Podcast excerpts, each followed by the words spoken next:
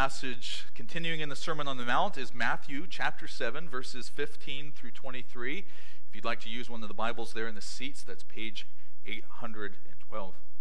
This is our penultimate, our next to last sermon on the Sermon on the Mount as Jesus is drawing to a close in his comments on the kingdom.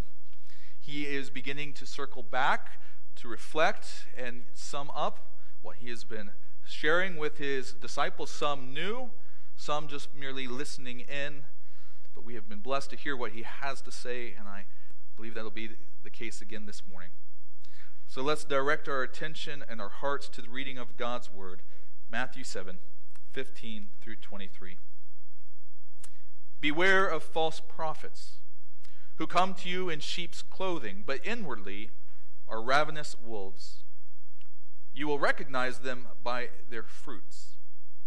Are grapes gathered from thorn bushes or figs from thistles? So every healthy tree bears good fruit, but the diseased tree bears bad fruit. A healthy tree cannot bear bad fruit, nor can a diseased tree bear good fruit. Every tree that does not bear good fruit is cut down and thrown into the fire. Thus you will recognize them by their fruits. Not everyone who says to me, Lord, Lord, will enter the kingdom of heaven, but the one who does the will of my Father who is in heaven. On that day, many will say to me, Lord, Lord, did we not prophesy in your name and cast out demons in your name and do mighty works in your name? And then I will declare to them, I never knew you. Depart from me, you workers of lawlessness. This is the word of the Lord. Thanks be to God. You may be seated. Let's pray together. Lord, this passage speaks of difficult things, of things that may raise alarm and discomfort within us. But your word is for our good. And so, would you, by your Spirit, help us to receive your truth your instruction, your conviction this morning that we would be a people after your own heart. Would I serve that purpose and no other, I pray. In Jesus' name, amen. Almost all of us have heard the parable of the boy who cried wolf. He got lonely tired of watching the sheep late at night on his own, and so he yelled and raised the alarm Wolf, wolf, wolf! And out came the townspeople to scare away the creature, only to find the laughing shepherd and no predator, and went back to their homes. A couple nights later, the same thing again. The little shepherd boy raises the alarm. Everyone comes out ready to deal with the attacker upon the sheep. There is no sheep. And they leave again. A couple nights later, a wolf does show up and begins to harass and attack the sheep. The boy raises the alarm, and no one comes. Usually, that parable is offered as a warning about truthfulness, about playing practical jokes in a way that is injurious to our reputation. It's a warning to those who tell tales. It's a parable about trust and being trustworthy. But what about the townspeople? Taking the story another way, and I'm not saying this is the way that it's intended, but taking it another way, we might wonder about those who lost sheep. Because often in towns such as the story describes, multiple people will work together to have their sheep watched by a shepherd. They own the sheep, they employ the shepherd to watch their sheep. And so there might have been many people in that town who lost their sheep that night. Some questions they may need to ask. Why didn't we go that last time? Why did we hire that shepherd? What made us think that he was an appropriate person to watch over our flock. I wish we had known who to trust. Jesus, who in the Gospel of John calls himself the Good Shepherd, shows care for this flock of new disciples and followers in warning them of the dangers and calling them to consider that there are those who might lead them astray. And the danger is not just from without. We are often well prepared to defend against attackers, barbarians, foreigners, Gentiles, the lawless, the people that don't follow God. But the danger can often come from within. So Jesus warns out of compassion and care for us that there might be people in our midst who would lead us astray, not only lead us astray, but endanger the flock. And just as God warned Israel about those who could lead them astray, about false prophets of their day, so Jesus warns his new disciples and warns us of the danger of false prophets. And when Jesus' followers have failed to listen to this in the past, it has been painful to those within the flock and often resulted in injury to the name of Christ to those outside of the flock. If at this point in the Sermon on the Mount, as those listening to Jesus are saying, I want to be a part of this kingdom, I want to enjoy the happiness and blessedness that Jesus has described. I have a heart for the righteousness that Jesus describes that goes beyond external performance or the attention of humans around us to a heart motivated desire to please God. If they are to preserve and endure in what Jesus is calling them to, if they want to follow this Jesus, then they also need to listen to his warnings as well as his instructions. This morning, I want us to ask ourselves why we need to watch out. What's the danger here? And then how we're to watch out. What should we be looking for? First, why we need to watch out. And the basic point is we need to watch out is because we are influenced by others. The opposite of judgmentalism is not naivety. Jesus has told us not to operate in the judgmental spirit, to not try to take the specks out of everyone else's eyes, to judge not lest we be judged. But that doesn't call us to blind trust. As Jesus has called us to watch over our own hearts, our own motives, the anger, the lust, the desire for attention of men within our own hearts, he draws our attention to those things which have power and influence over us, but not only the internal, but the external as well. Here, Jesus is particularly calling out false prophets. And prophets are those who would claim to speak God's word. Now, in some occasions, that is a direct revelation, God says, but often the work of a prophet was to call people back to obedience, to say, This is how you are to live your life in light of what God says, in light of who He is. And at times, though not always, those prophecies would be accompanied by works of power, by miracles, by signs. And so, Jesus is talking about those who might have real influence real authority in the lives of others. For us, though the office of prophet doesn't continue, the, the prophetic work of calling attention to what God desires, how we're to live our lives, continues through the work of elders and pastors and spiritual leaders in our lives. And so this morning, as we are going to pay attention to what Jesus is saying, we need to consider, first and foremost, there is a reality that we are influenced by others. We might be influenced by our pastors, by the podcasts or the news stations we listen to, the books that we read, the sermons that we seek out online, as part of the larger flock that we're a part of. For those listening, it was prophets of that day, but also the spiritual leadership of the Pharisees and the Sadducees. If, as we'll see, there are false prophets that need to one day be exposed and will one day be excluded from the kingdom in the day of the last judgment, then we need to ask who are we trusting? Who is influencing us? and acknowledging that we are influenced by others. Models, teachers, and their practices can have influence and can hurt us now and in the future. We are influenced by our prophets, by those we give spiritual authority to in our lives. And that can pose a real danger.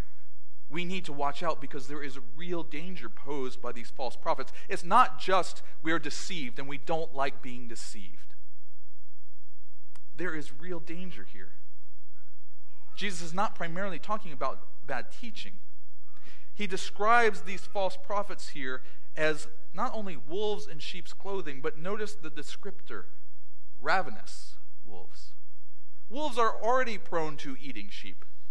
But a ravenous wolf is so consumed with hunger that they will be driven in aggression, in power, to do their utmost to feed that hunger within them. Starving, they are ready to rip and shred to get what they want. False prophets teach bad things, but they also destroy the flock. They rip apart the sheep, they scatter the herd.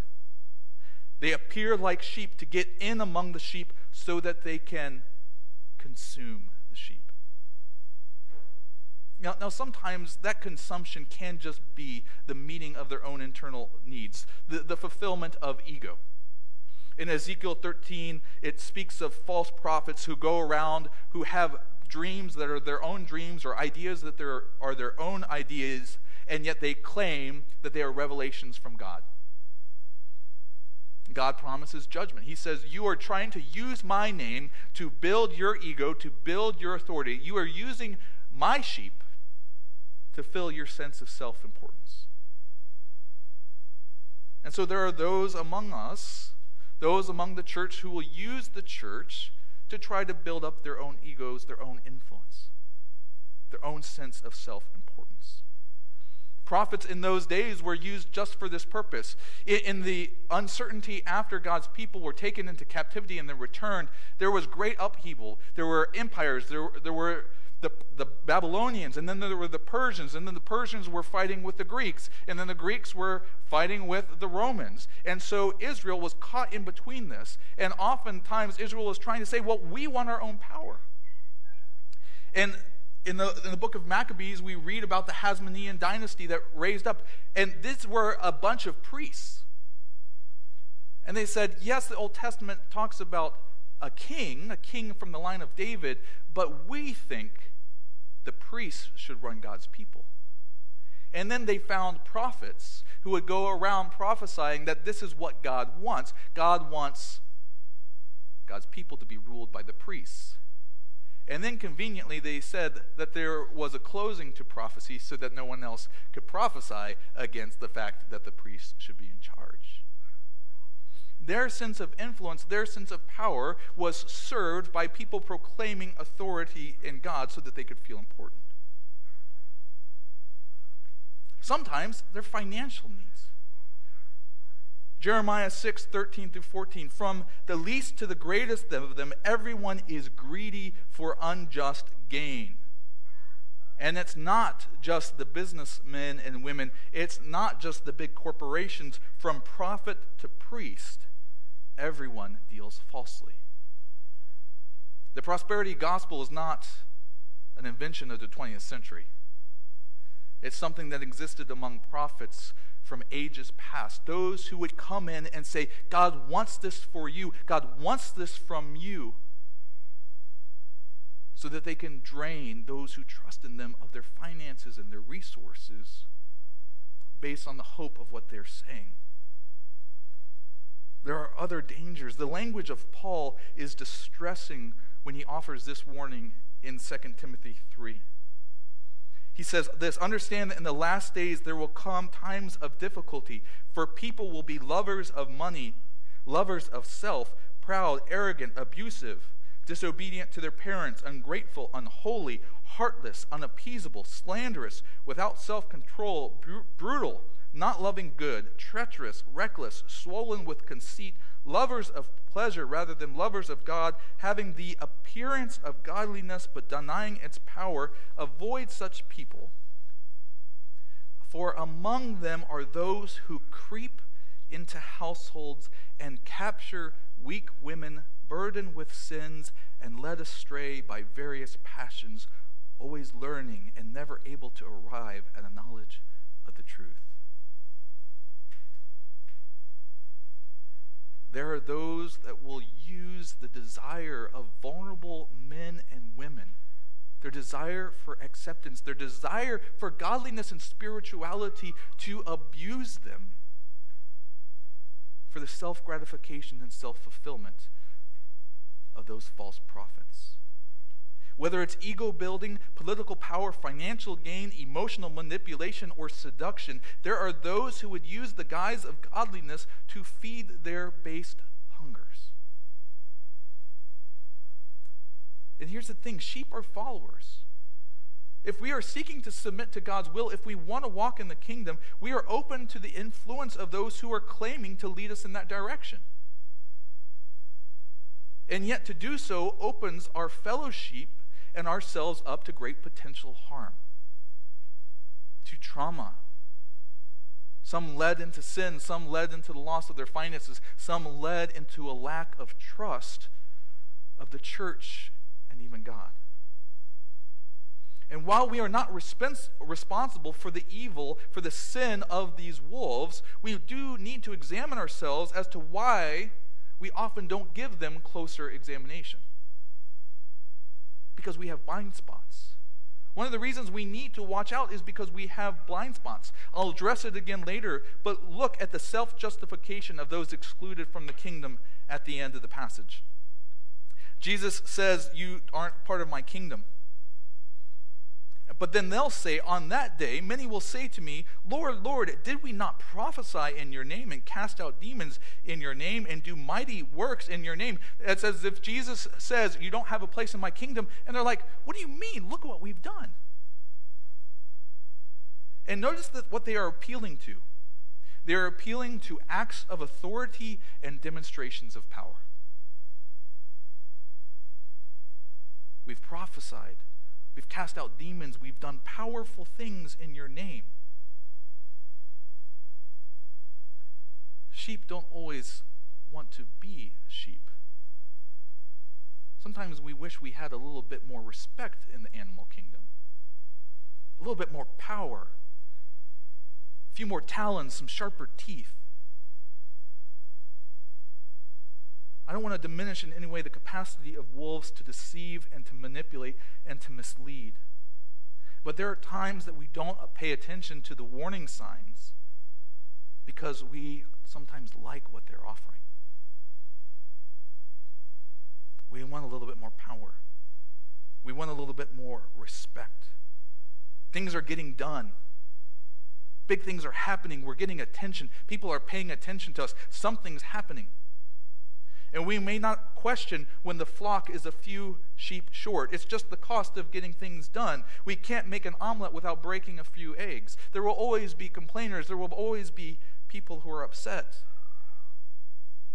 We wonder why abusive, narcissistic leaders can rise so high and go on for so long.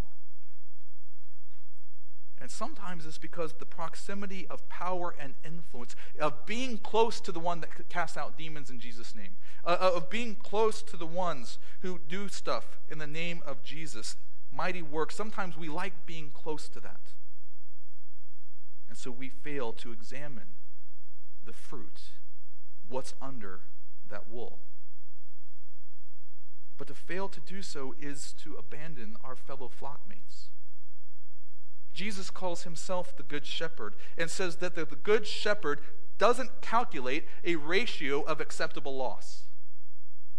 The Good Shepherd is not content with collateral damage.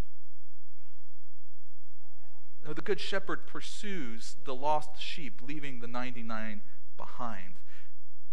The Good Shepherd lays down his life for the sheep. The sheep are not there for the shepherd, but the shepherd for the sheep.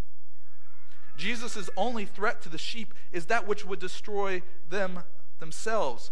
Jesus' only threat to us is if we would hold on to our sin or hold on to our idols or hold on to our misguided loyalties. When he removes those from us, it is out of love and care for us. In so being loved by such a good shepherd, we are called to love one another, to watch over ourselves and the rest of the flock, and whom we put our trust in, because there is danger not only from without, but from within. So then the question is the, the what do we need to watch for? If we can be deceived, if there are those who do these mighty things, what should we be looking for?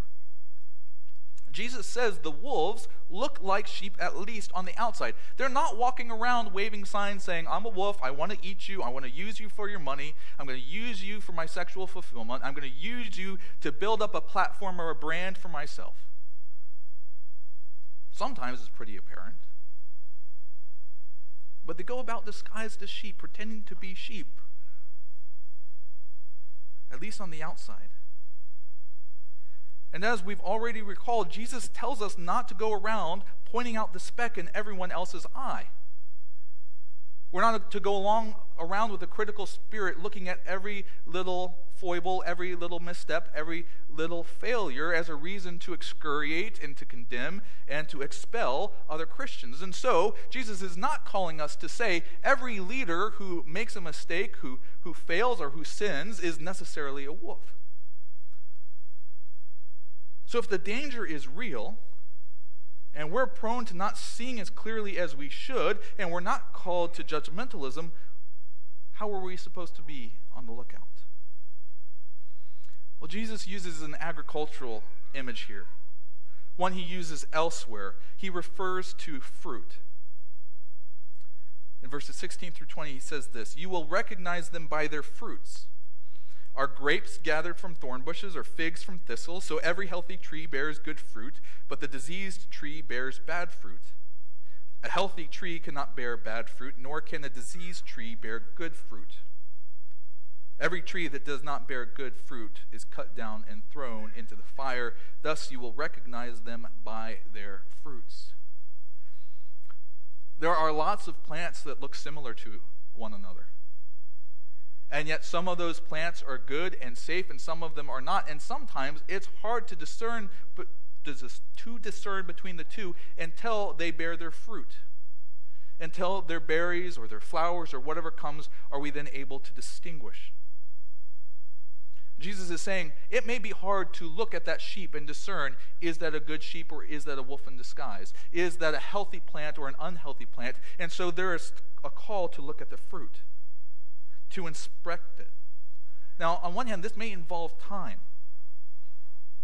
Jesus calls us not to be critical, to not judge lest we be judged, and that means there's a call to be patient. What is their fruit? Not only what is that one thing that they said or what is that one thing that they did, but what is the pattern of what they produce? So it may require patience. But if we accept that we need to pay attention to the fruit, if we need to give it time for discernment, what is it that we're exactly looking for? What is good fruit? Because sometimes we're like inexperienced produce shoppers. We go to the grocery store, we say, I need a watermelon, so we go straight for the biggest watermelon, right?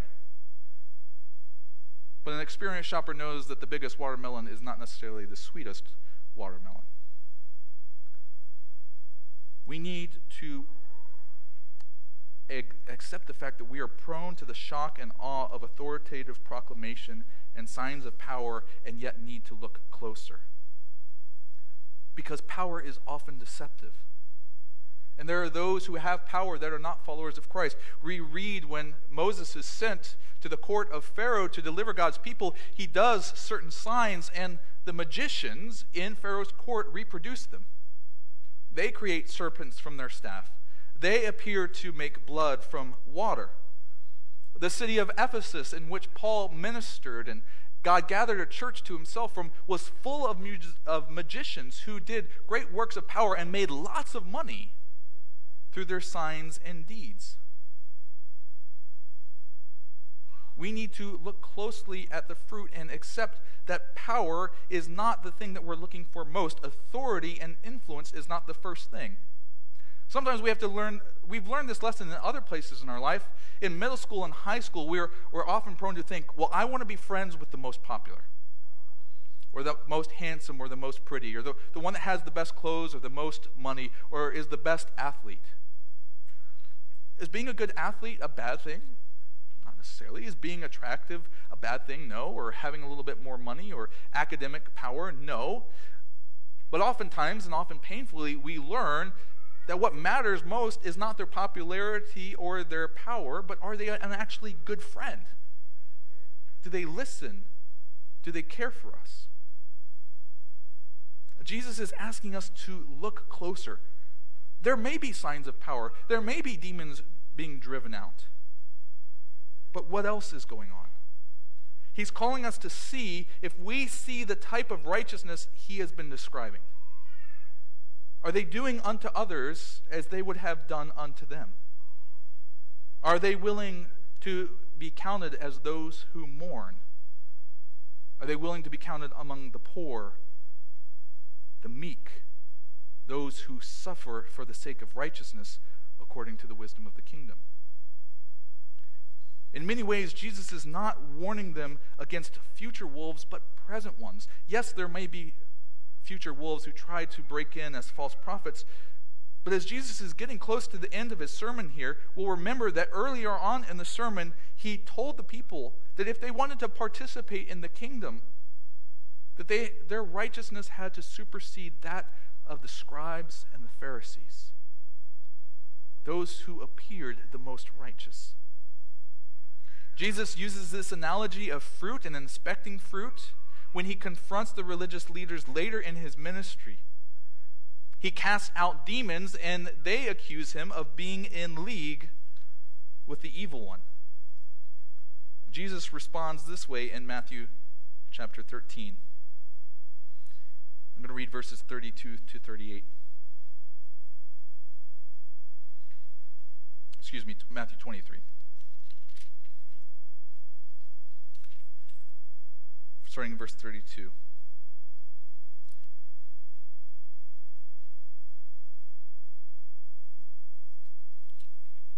I really put down the wrong thing. So I will just paraphrase what Jesus says there because I don't have it referenced right in my notes. But Jesus is responding to the Pharisees. They say, You are in league with the evil one. And he says, you are to recognize a tree by its fruit, just as he does in this analogy. And then they say they want to say, well, then prove that you're a good person. Work a sign for us. And he says, the only sign I will perform is the sign of Jonah. And he refuses to do a work of power. The Pharisees say, oh, you drove out demons. And despite the fact that you did it in the Lord's name, you must be a bad person. But if we're going to really believe you, what we need to do is see other miracles from you. What he says is, what he's doing is he's associating the religious leaders of the day with those who seem to be fruitful, seem to be powerful, and yet, if you really pay attention to their fruit, they're interested in power and influence rather than the truth. He is associating the religious leaders of the day with bad trees bearing bad fruit by rejecting Jesus and his ways. Instead of evaluating Jesus' words and actions against the rest of God's word, against the heart of God revealed in the law and prophets, they want to be awed and to following him. Jesus is saying the kingdom is not so much concerned with deeds of power, but deeds born out of love for God and neighbor. The end of this passage can leave us a bit disconcerted. There are those who think they're part of the kingdom, who do things in the name of Jesus, who think they have a place. But before causing concern to those with tender conscience, we need to see that Jesus is continuing his confrontation with leaders and false prophets who would assume positions of power and influence because of what they've done and think that they have a right to the kingdom. There are those who are loud and proud and proclaiming that by following them, they will usher others into the kingdom. But we find that they will be excluded. And notice what Jesus says when they try to justify themselves. He says, I never knew you. Depart from me, workers of lawlessness. We remember that in Scripture, knew or to know is a powerful word of intimacy. It's not that they didn't have cognitive awareness of Jesus, they did not have a relationship with him. They did not know Jesus, he was not known to them, even though they use his name. And for all of their claims, he calls them workers of lawlessness. Jesus is talking to people who would be professing to preach on God's law, including scribes and Pharisees who are very much concerned with laws.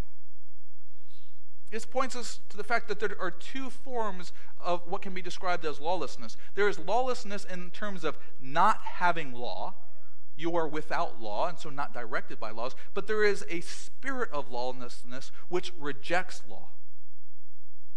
And what Jesus is saying is, you who are concerned with power, with authority, with gathering a, follow in, a uh, following in my name, so that you can use the sheep, are lawless even if you are doing it on the basis of the authority of my law. There are attorneys that don't stand up for justice but use loopholes in the law to win. There are doctors who don't care about healing people but treating them in order to earn money.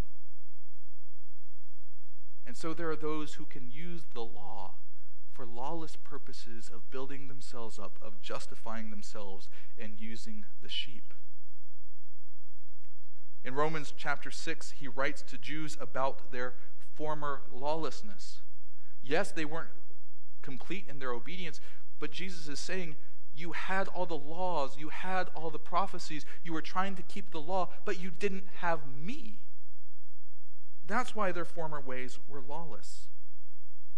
Jesus uses this phrase of lawlessness again in Matthew 24 when he's talking about the last days, and he says, And many false prophets will arise and lead many astray, and because lawlessness will be increased, the love of many will grow cold.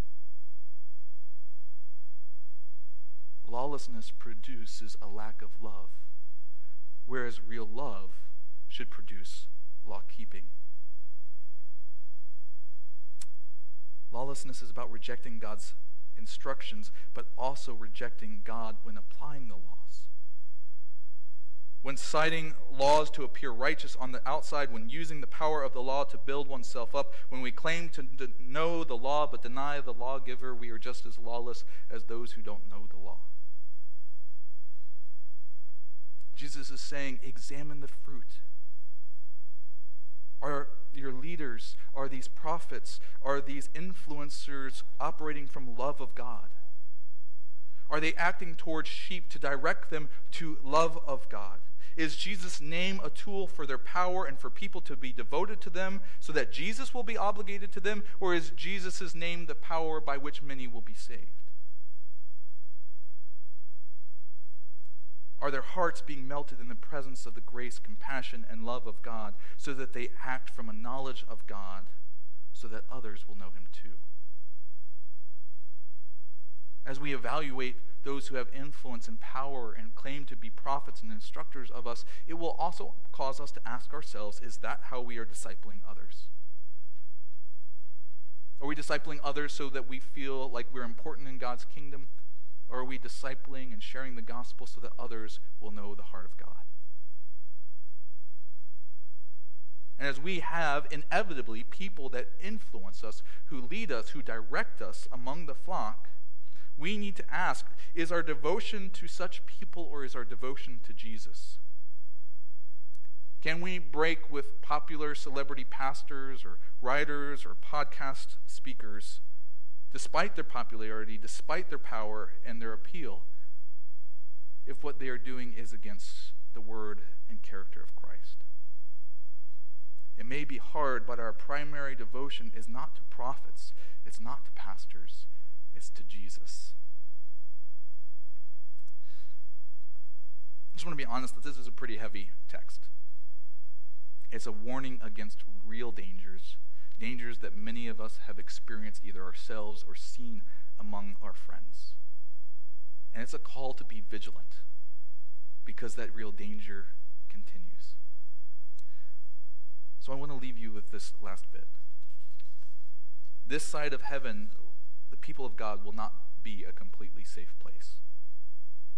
The standards that Jesus calls us to, our call to follow him, should make it a safer place than among those who don't know the Good Shepherd, the true King. We are called to do our best to protect ourselves and to protect one another. But hear the good news at the end of this passage. Jesus says, Get away from me. I never knew you, you workers of lawlessness, you false prophets, you wolves. Jesus is promising us a place where the poor won't be oppressed, where the simple won't be taken advantage of where the weak will not be abused, where the lonely will not be preyed upon. Jesus' act of restricting false prophets and those who would self justify themselves in power is a work of the Good Shepherd protecting the sheep as he invites them into the kingdom where they will always be safe. In his kingdom we shall be safe, for the Good Shepherd knows his sheep, and he knows wolves, and he will not allow them into his kingdom if you don't take anything else away from our time in God's Word this morning, know that if you are sheep who follows Jesus, He will lead you into a kingdom where there are no more wolves because He has defeated every one. Let's pray. Gracious God, help us to be on the lookout. Help us to take seriously our call to examine whom we trust, to protect our sense of who we are influenced by and led by, and to protect others. But thank you, God, that you warn us of danger. That you have given us Christ, that we can discern what godly leadership, what a true prophet, what a true king, what a true priest looks like. And Jesus, thank you for the promise of a kingdom where there are no more predators, where there is no more death.